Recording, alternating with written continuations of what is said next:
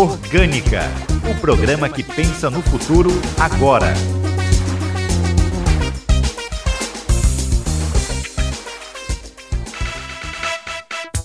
Olá, bom dia. Orgânica está no ar comigo, Mayra Nogueira. Ideias interessantes, projetos sustentáveis.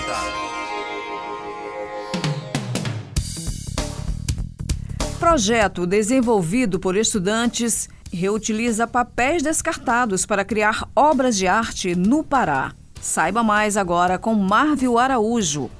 Os alunos da escola Ruth dos Santos Almeida, em Belém, no Pará, criaram uma iniciativa de encontrar uma nova utilidade para os papéis utilizados nas provas, apostilas e comunicados. Os papéis que normalmente iriam para o lixo viram obras artísticas por meio do projeto Fazendo o Meu Papel. Os alunos recolhem todo o material que seria descartado e produzem as peças com a supervisão da professora Dulceley Braz. Com técnicas ensinadas na escola, as obras produzidas são feitas com colagem, desenho, pintura, modelagem, escultura, recortes e dobradura. O objetivo do projeto é ampliar a conscientização ambiental dos alunos e fortalecer as práticas sustentáveis com foco na importância da reciclagem do papel. Todas as peças produzidas são exibidas em uma exposição realizada no fim do semestre pela escola. Com produção de Sara Mendes, Márvio Araújo para o Orgânica. Acompanhe as notícias da semana no quadro Em Foco. Cidade da China registra dia mais quente da história do país. Governo da Suíça anuncia doações para o Fundo Amazônia. Confira as informações com Wesley Santos e Esther Domingos. Em Foco, as notícias sobre meio ambiente. Cidade da China registra o dia mais quente da história do país. A cidade de Sambau, no noroeste da China, registrou um recorde nacional de 52,2 graus Celsius. As altas temperaturas estão ameaçando as redes elétricas e plantações, além de levantar sérias preocupações sobre a repetição da seca do ano passado, a mais severa em 60 anos. Segundo os cientistas, as temperaturas globais estão atingindo marcas históricas em todo o mundo. Mês de junho tem baixa na média de desmatamento na Amazônia. Segundo o INPE, o Instituto Nacional de Pesquisas Espaciais, foram identificados 663 km² de área desmatada no mês de junho. A média esperada era de 886 km². No mesmo mês, no ano passado, o desmatamento alcançou a marca de mais de 1.000 km². Segundo especialistas, mesmo com o resultado alcançado, é importante reforçar a ideia de que é necessário observar a tendência de queda dos meses consecutivos. Dica Orgânica, um jeito fácil de ajudar o planeta. Diminua o consumo de produtos plásticos. Atualmente, há muitas opções de produtos que não utilizam plástico em sua composição. Preste atenção ao rótulo das embalagens e ajude o meio ambiente. Orgânica. Queimadas. O uso do fogo para limpeza de áreas está proibido até novembro no Maranhão. Acompanhe a reportagem de Vitória Tinoco. O decreto do Governo do Estado número 38.403 determinou a proibição do uso e manejo do fogo para a limpeza de áreas agrícolas e afins. A determinação é válida até o dia 30 de novembro e, de acordo com informações do governo estadual, a medida se justifica pelo aumento da ocorrência de incêndios em todo o estado. O motivo é o período de estiagem, no qual as chuvas se tornam mais escassas e a umidade diminui, facilitando a propagação do fogo.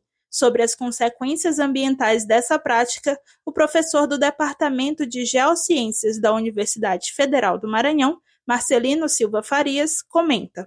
Existem vários impactos do uso do fogo no ambiente. O primeiro deles diz respeito há um impacto direto sobre a biodiversidade.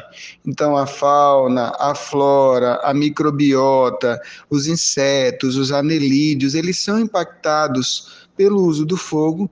Isso implica direto tanto em perda de equilíbrio nos ambientes sem alteração antrópicas, mas também impactos diretos nas áreas agrícolas. A prática do uso do fogo para a limpeza de terrenos é adotada principalmente pelos pequenos agricultores e por pessoas mais pobres, em razão da falta de amparo governamental. É o que defende o professor Marcelino Farias.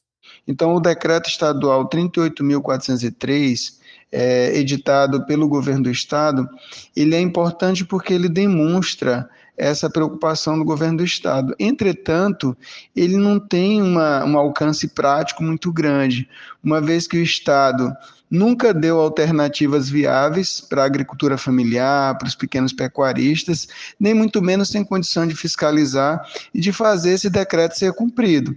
É claro que, pontualmente, esse decreto vai ter alcance, mas para o estado como um todo, que é uma área gigantesca, em que o governo do estado não tem pessoal, não tem estrutura para fazer essa fiscalização, fica mais como uma medida proforme do que propriamente efetiva. Ainda de acordo com o professor Marcelino, existem alternativas que visam a contenção de incêndios aliadas às necessidades dos pequenos agricultores e pessoas mais pobres. Os sistemas agroflorestais, a integração lavoura-pecuária-floresta, são sistemas muito interessantes, já testados tanto para pequena quanto para grande lavoura, para grande propriedade, mas que são sistemas complexos e que precisa de assistência técnica, que precisa de uma assistência do governo. Na avaliação do professor, o decreto estadual tem importância no quesito ambiental, mas ainda desassiste os agricultores mais vulneráveis. Vitória Tinoco, Jornalismo, Universidade FM. Dica Orgânica, um jeito fácil de ajudar o planeta.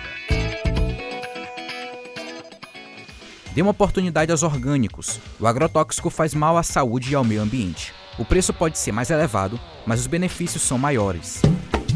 Orgânica. Depois do intervalo, tem entrevista com a professora e pesquisadora do Departamento de Turismo e Hotelaria da UFMA, Mônica Araújo. Ela fala sobre o projeto de ecoturismo, envolvimento comunitário e conservação da fauna no entorno da APA do Delta do Parnaíba. O projeto é desenvolvido pelo Instituto Chico Mendes de Conservação da Biodiversidade, ICMBio, em parceria com a UFMA e a Prefeitura de Paulino Neves. Confira daqui a pouco.